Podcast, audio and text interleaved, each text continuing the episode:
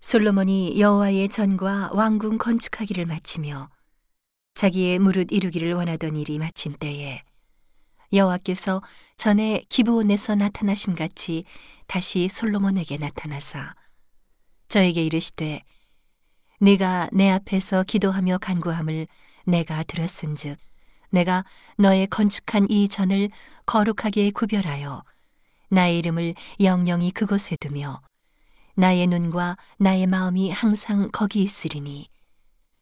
내가 만일 내 아비 다윗의 행함 같이 마음을 온전히 하고 바르게 하여 내 앞에서 행하며 내가 네게 명한 대로 온갖 것을 순종하여 나의 법도와 윤례를 지키면 내가 내 아비 다윗에게 허하여 이르기를 이스라엘 위에 오를 사람이 내게서 끊어지지 아니하리라 한 대로 너의 이스라엘의 왕위를 영원히 견고하게 하려니와 만일 너희나 너희 자손이 아주 돌이켜 나를 좇지 아니하며 내가 너희 앞에 둔 나의 계명과 법도를 지키지 아니하고 가서 다른 신을 섬겨 그것을 숭배하면 내가 이스라엘을 나의 준 땅에서 끊어버릴 것이요.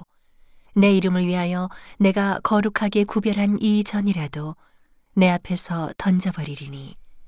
이스라엘은 모든 민족 가운데 속담거리와 이야깃거리가 될 것이며 이 전이 높을지라도 무릇 그리로 지나가는 자가 놀라며 비웃어 가로되 여호와께서 무슨 까닭으로 이 땅과 이 전에 이같이 행하셨는고 하면 대답하기를 저희가 자기 열조를 애굽 땅에서 인도하여 내신 자기 하나님 여호와를 버리고 다른 신에게 부종하여 그를 숭배하여 섬김으로 여호와께서 이 모든 재앙을 저희에게 내리심이라 하리라 하셨더라.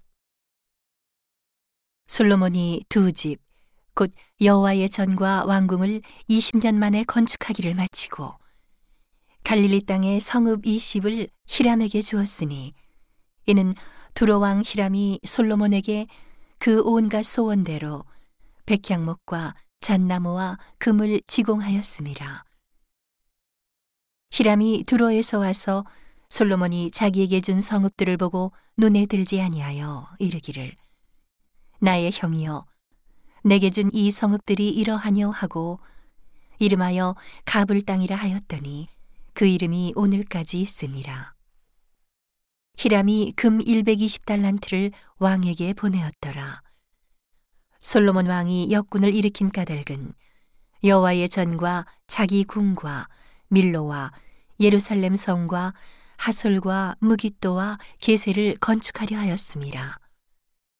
전에 애굽 왕 바로가 올라와서 게세를 탈취하여 불사르고 그 성에 사는 가나안 사람을 죽이고 그 성읍을 자기 딸 솔로몬의 아내에게 예물로 주었더니 솔로몬이 게셀과 아래 베토론을 건축하고 또 발락과 그 땅에 들에 있는 다드몰과 자기에게 있는 모든 국고성과 병거성들과 마병의 성들을 건축하고 솔로몬이 또 예루살렘과 레바논과 그 다스리는 온 땅에 건축하고자 하던 것을 다 건축하였는데 무릇 이스라엘 자손이 아닌 아모리 사람과 헷 사람과 브리스 사람과 히위 사람과 여부스 사람에 남아 있는 자 곧 이스라엘 자손이 다 멸하지 못하므로 그 땅에 남아 있는 그 자손들을 솔로몬이 노예로 역군을 삼아 오늘까지 이르렀으되 오직 이스라엘 자손은 솔로몬이 노예를 삼지 아니하였으니 저희는 군사와 그 신복과 방백과 대장이며 병거와 마병의 장관이 됨이었더라. 솔로몬에게 역사를 감독하는 두목 550인이 있어 역사하는 백성을 다스렸더라.